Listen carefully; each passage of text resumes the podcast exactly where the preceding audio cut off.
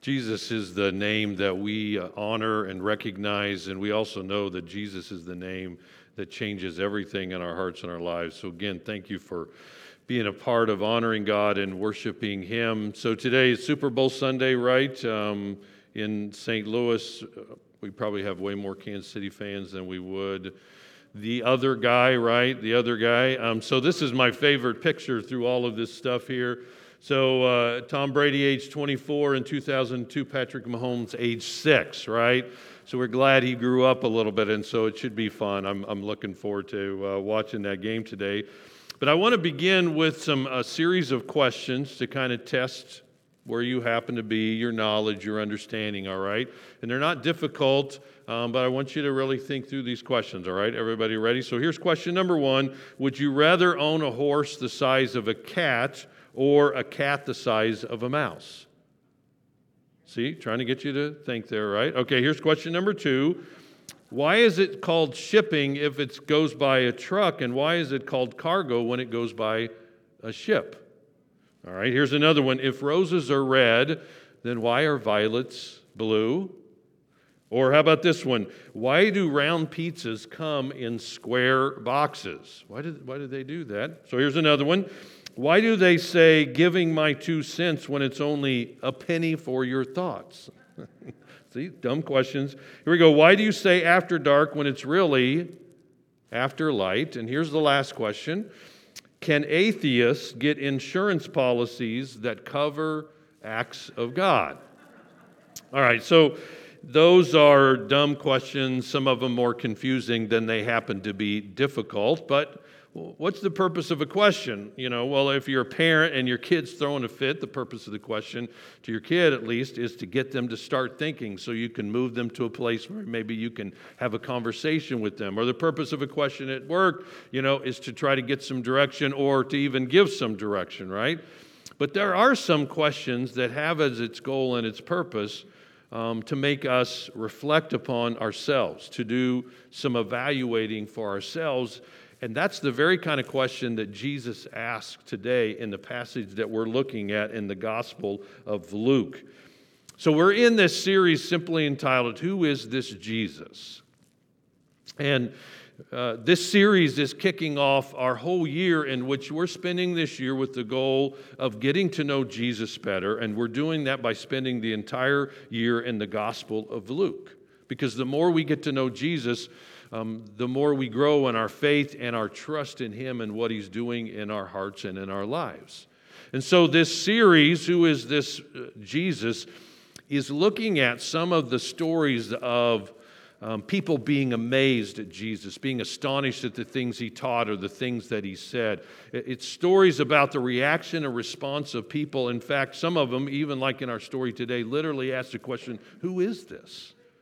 And the purpose of this series is to get you and I to consider as we study about Jesus through the Gospel of Luke, how are we going to respond to him?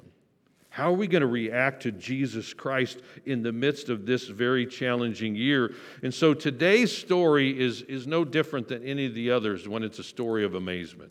They are amazed at what Jesus does. What happens is Jesus speaks a word and a whole storm is calmed. And the, his followers look at him and they look at him with amazement and somewhat fear. And they ask the question, Who is this man?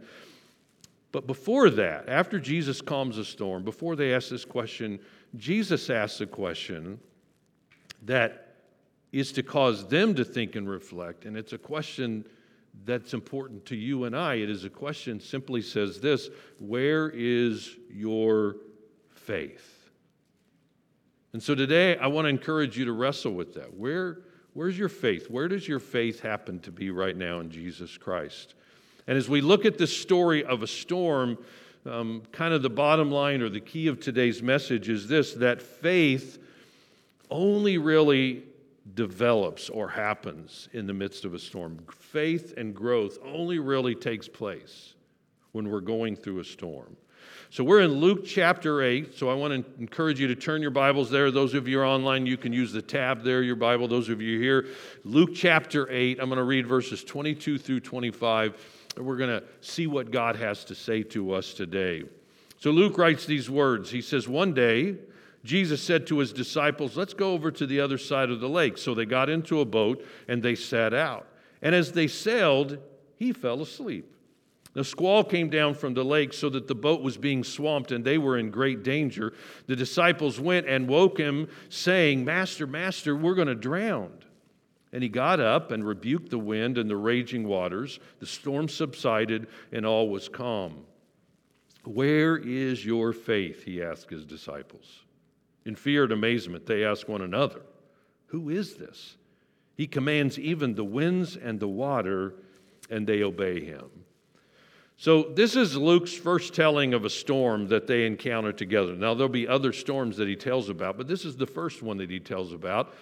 And what's interesting is that this specific story is told also in the Gospel of Matthew and Mark. So there's a great resource that you may or may not be familiar with, but it's called A Harmony of the Gospels. It is a book that takes all four Gospels Matthew, Mark, Luke, and John and puts them into predominantly chronological order, but then it also puts the stories that are the same side by side so that you can read them and compare them. And so it gives you some good insight. What one may include, another may leave out. And so we have Luke's account, but Matthew and Mark also tell about this story. So Luke begins it by saying, One day Jesus said to his disciples, Let's go over to the other side of the lake. So they got into a boat, they set out. As they sailed, he fell asleep. A squall came down on the lake so that the boat was being swamped, and they were in great danger. Now, the first thing I notice is that it was Jesus who gave them directions to say, okay, let's get in the boat, let's go over to the other side. Now, one of the things we learn as we study through the Gospel of Luke is that Jesus is God in the flesh. So he's God, meaning he knows about the past, he knows about the present, but he also knows about the future, which makes you a little bit curious and ask the question well, if Jesus, if you knew a storm was coming, why did you give us directions to go right through the midst of the storm, right? I mean, why didn't you at least warn us and say, hey, just pay attention, COVID's coming in this next year, right? Why, why didn't you, or say something like, let's, let's take the long way home, right? We'll go around so we can avoid the storm. Why does Jesus intentionally, I mean, it really seems like he intentionally allows them to go through a storm that he knows is bearing down upon them. Maybe it's because Jesus knows that some of the most important lessons that we learn spiritually are only learned as we go through this storm. Now, it says here that Jesus falls asleep and a squall comes down on the lake. Now, Luke calls it a squall, Matthew calls it a great storm. Um, basically, what it is, is it, it is just this horrible storm that's occurring that these guys are in the midst of it. Now, when I was a little kid growing up, I was terrified of storms. So my bedroom was upstairs, my parents' bedroom was downstairs, and anytime there was a storm, I would always come from my bedroom downstairs to my parents' bedroom. I mean, I was I was a scaredy cat, okay? I hated storms. I didn't like them at all. But here is um, Luke describing this as a squall, which is kind of a bizarre term. So the setting is the Sea of Galilee, so this is northern Israel. Um, the Sea of Galilee is 700 feet below sea level, and there's hills kind of all around it, but specifically on the eastern side, the hills are pretty high.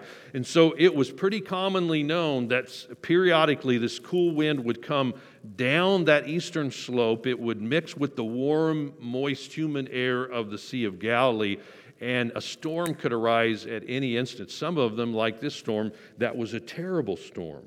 So the word squall is just basically a little word for a big wind with so much velocity that these guys were helpless there. In verse 23 says what? And they were in great danger.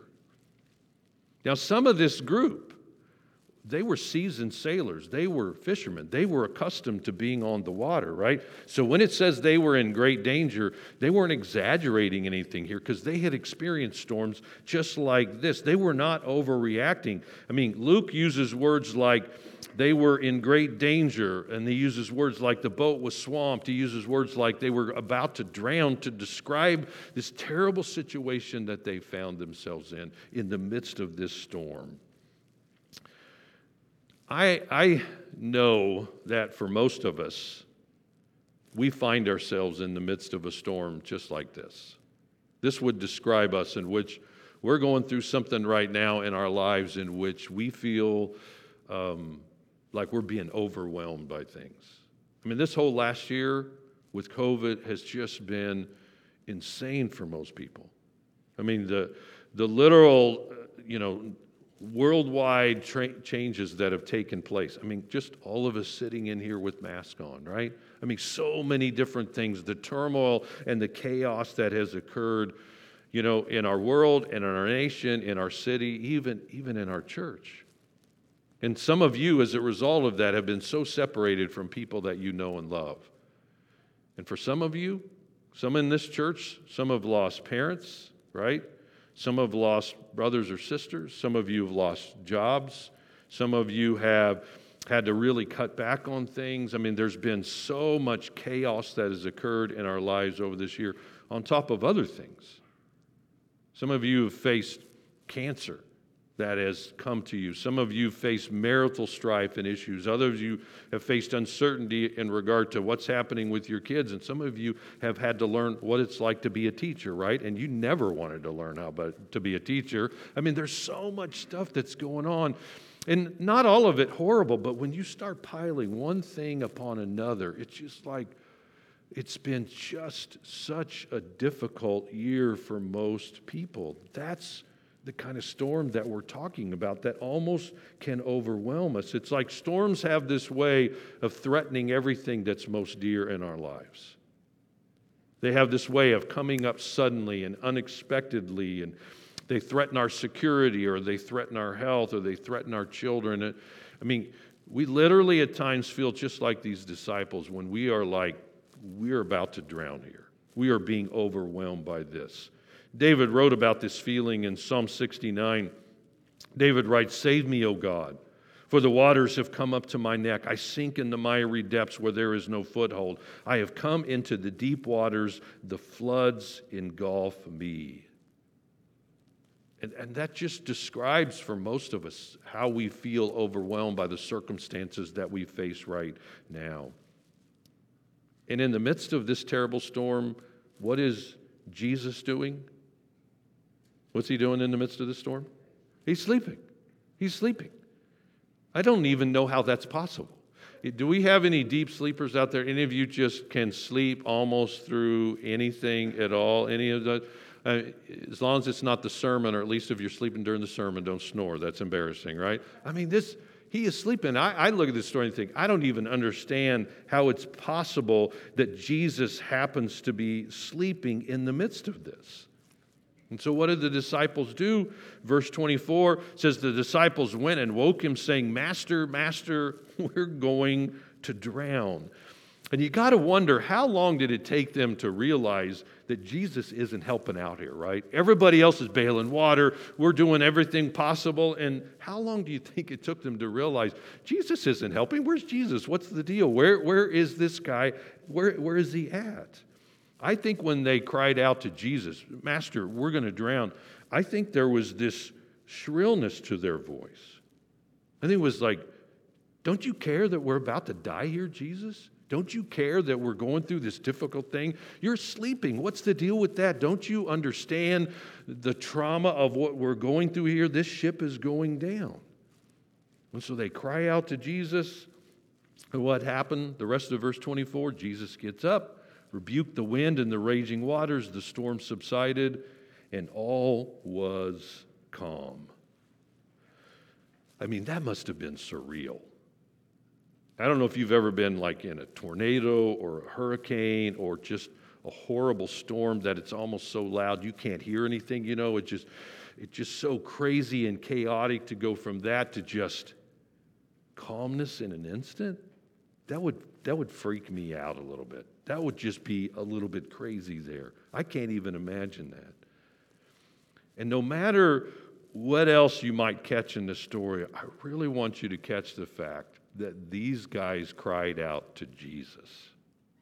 Now, we may look at it and say, you know, they were panicked and maybe they waited too long or they didn't recognize it or they were so overcome and it was almost like the last ditch effort that they cried out.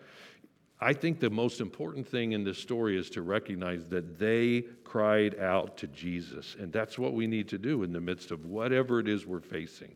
They cried out to him. But what I love about this is Jesus didn't, when they woke him up, Jesus didn't suddenly just come to his feet with a gasp and say, Why didn't you wake me up sooner? I could have done something about this sooner. That's not how Jesus woke up. They woke Jesus up. He stood up and he voiced a command to the waves and the winds. And I think at the same time, he was also kind of saying that to the disciples. And it went from utter chaos to just total calm, all at a spoken word from Jesus, who was not panicking, who was just speaking calmness into the storm, but he was also speaking calmness into their hearts and their lives. And so I want to spend uh, uh, the rest of our time predominantly on the question that Jesus asked those disciples. We're going to talk about both of those questions, but I want to spend some time on those two questions. And the first question is what? Where is your faith? That's what Jesus asked these guys. Where is your faith? Now, there's something inside me that wants to say, What's the deal with this question, Jesus? Don't you understand the kind of circumstance that they were in? These guys were about to die. Of course they're going to panic. Of course they're going to go crazy. And what were you doing? You're sleeping in the bottom of the boat. If they hadn't woken you up, what would have happened to you and all of them? You wouldn't have been able to continue your ministry because you would be dead. Where is your faith? And then the other question is the one they asked back to Jesus, or they asked themselves really, and they asked themselves, Who is this? He commands even the wind and the waves. What did what did the disciples mean, who is this? I mean, they'd already spent some time with Jesus. Were they, you know, shocked at what Jesus did? I mean, why else would they have woken Jesus up? Maybe they just wanted to wake Jesus up so he could, you know, commiserate with the terrible situation. Who is this? And so I want to use this first question, where is your faith, to help us do some reflecting. So, question number one today is this Where is your faith? And I have to tell you, just honestly, over the last uh, four to five weeks I've been looking at this, this question has really haunted me. Where's your faith, Doug? That's kind of the way I think of where's your faith?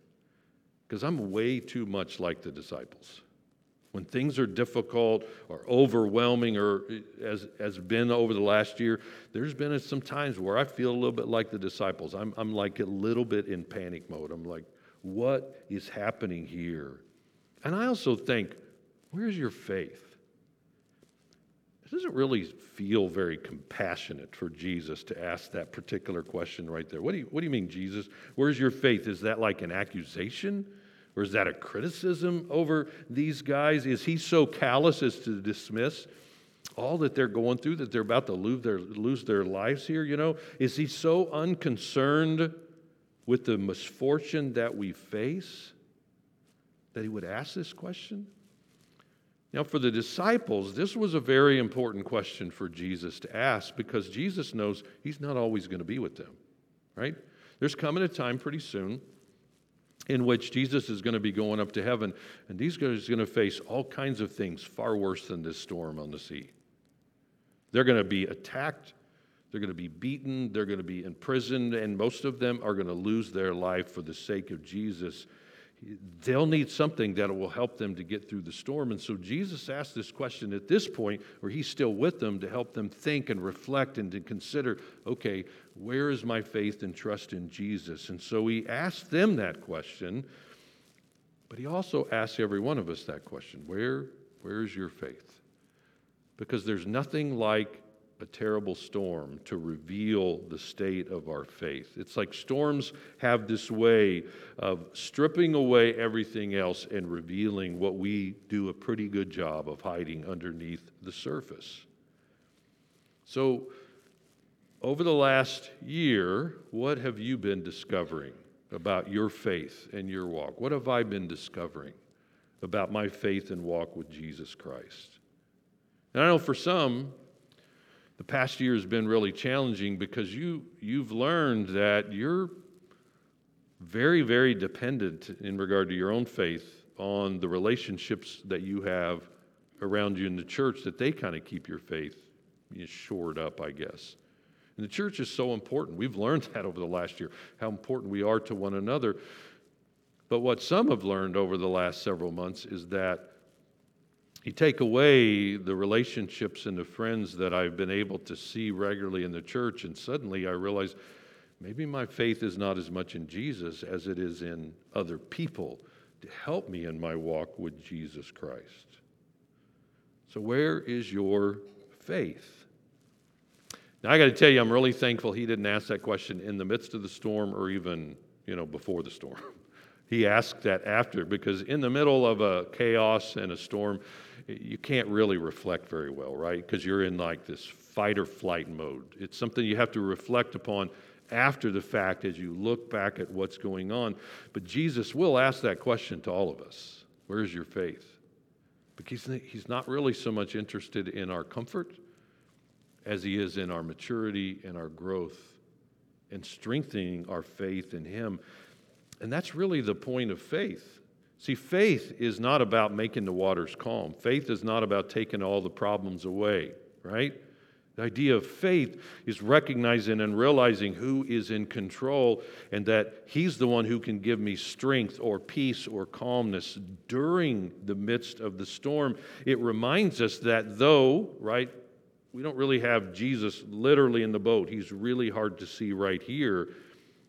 Faith keeps our eyes fixed on Him because we know He is real and present and always with us in our lives. Faith compels us to follow Him even when we can't see where we are going. And sometimes, you think about it, we're in a place in our life and we're happy and we're content, and then God wants to take us somewhere else. So, what, what did Jesus say to them at the beginning? Let's go over to the other side. So, what's, what's the other side? What's on the other side for you? Well, it's wherever God needs to take us at that particular moment. Maybe for you, the other side is learning more humility. Maybe the other side is learning to love and value your family more. Maybe your, uh, the other side is learning to put the needs of other people first. I don't know. But what I do know is that God is interested in all of our lives of taking us to another place, right? Of helping us to take a step that we need to take in our hearts and our lives. But He also knows that to get to the other side, most of the time we have to go through some kind of a storm. And God's ultimate goal in all of our lives isn't our comfort, it is our maturity, it's our commitment to Him, it's our growth in Him. And as we're learning, faith really, I mean, faith can grow at any time, but the time faith predominantly grows in our lives is in the midst of the storm. That's why James writes this in James 1. He says, Consider it pure joy, my brothers and sisters, whenever you face trials of many kinds, because you know that the testing of your faith produces perseverance. Let perseverance finish its work so that you may be mature and complete, not lacking anything. Mean, God's goal in the midst of all this stuff is to help us to grow in Him. So, where, where's your faith at? Where's your faith? I mean, if we're honest, I think we would all say, well, it's not where I want it to be, right? I'd like my faith to grow a whole lot more. None of us are at the level of faith that we desire, but what does enough faith look like? Really, what, what does enough faith in God look like? I think enough faith means, at, least at one point, I, I go to Jesus in the midst of the storm. I mean, that's what happened with the disciples here, right? At, at some point, and again, we, we don't know. Luke doesn't share with this, but at some point they're, you know, they're relying on their own experience. You know, some of them are sailors, so they kind of know how to handle it. They're relying on their own expertise. But at some point, you know, they realize this is this is a situation that's over my head.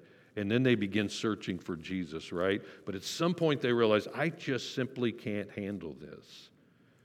And so they turn to Jesus. I think I think a piece of faith that's an important piece is that we do turn to Jesus in the midst of our storms. But what does it say about our faith if we don't go to Jesus in the midst of the storm?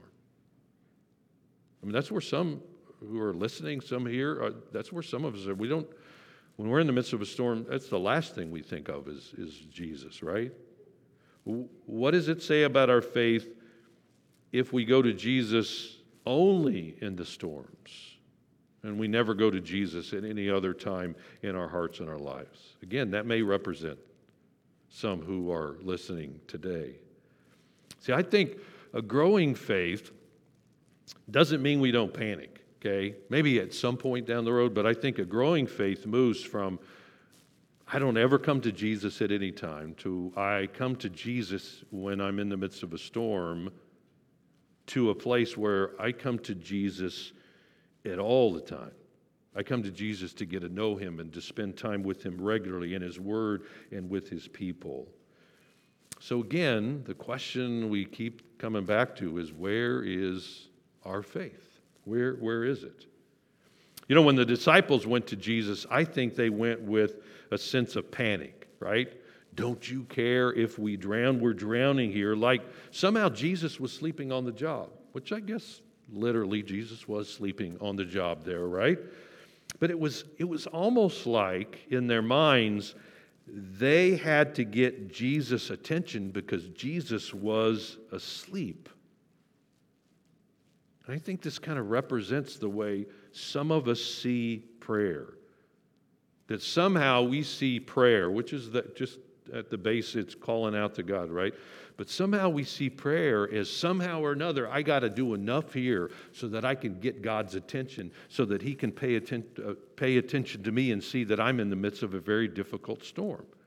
And so we treat prayer a little bit like those petitions. If I can get enough signatures on the petition, right, then I can get that to God and God will pay attention to it. So if I can get enough people praying about something, then maybe God will finally wake up and pay attention to what it is that I happen to be doing.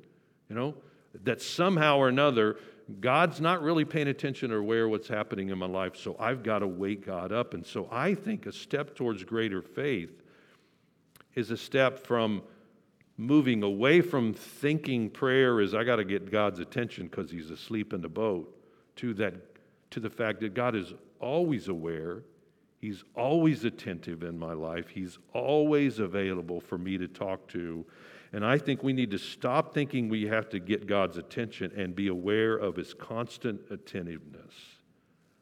So again, where is your faith? Now the second question is who is this? And this is an important question, right? Because they said, Who is this? He commands even the winds and the water. Well, that's our next series. Starting next week, we're going to um, take a look at, through again, the Gospel of Luke, and we're going to look at the question well, who is this? In other words, why should I listen to Jesus? What makes him so significant and so important? And it really takes us back to the prayer that we've been praying and, and, kind of the goal of this whole year which is ephesians 1.17 where paul prays this. He says i keep asking that the god of our lord jesus christ the glorious father may give you the spirit of wisdom and revelation. Why is that? So that you may know him better.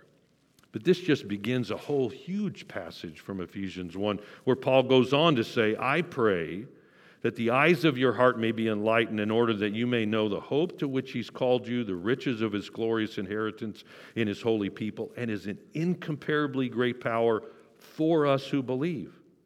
That power is the same as the mighty strength he exerted when he raised Christ from the dead and seated him at his right hand in the heavenly realms, far above all rule and authority, power and dominion, and every name that is invoked, not only in the present age, but also in the one to come.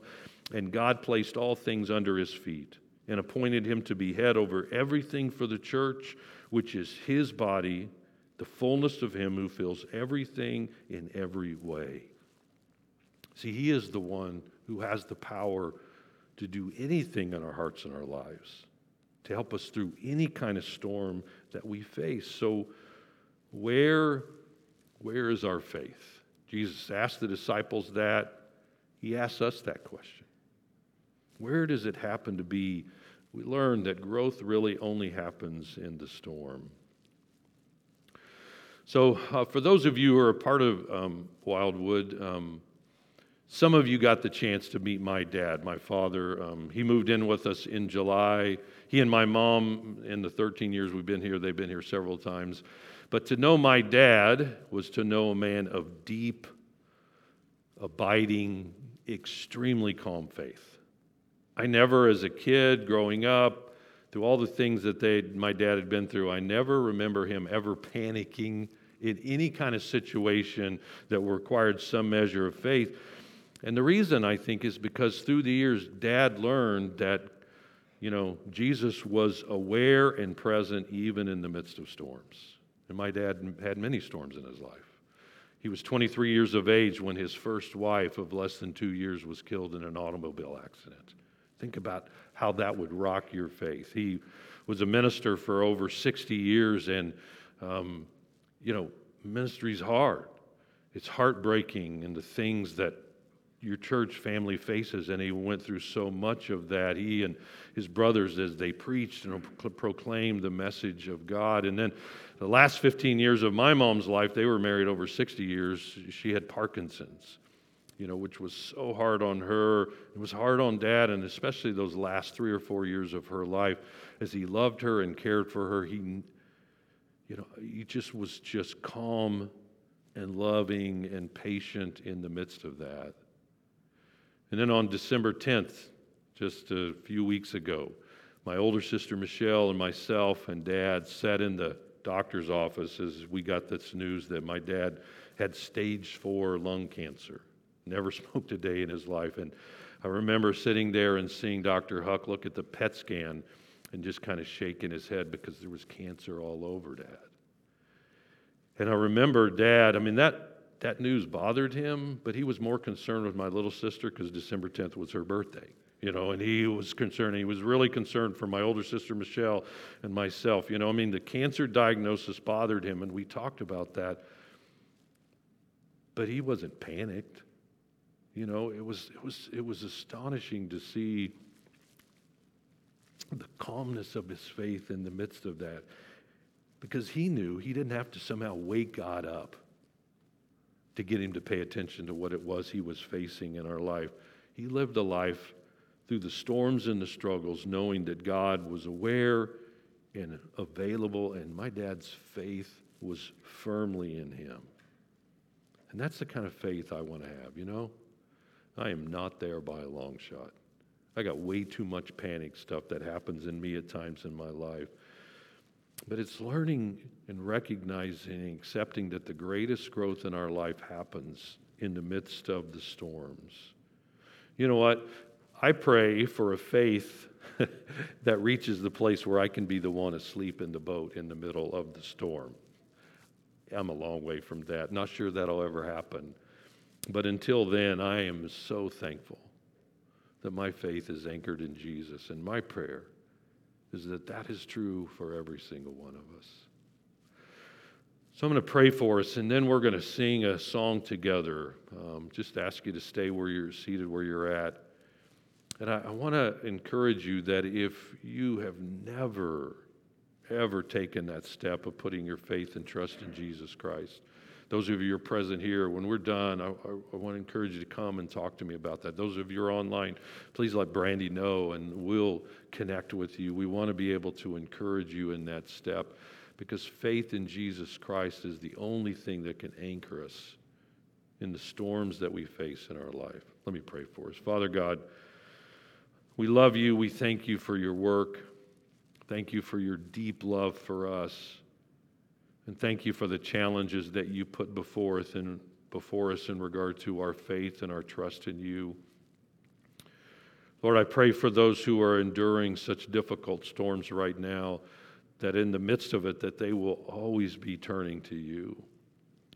And I pray that as a church family, we will learn to turn to you at all times, to get to know you better and better, because we know that that's the only way that our faith can continue to grow in the midst of those storms. And so, Lord, speak into our hearts as we worship you, as we're reminded through this song of who you are in our lives. And it's in your most precious name we pray. Amen.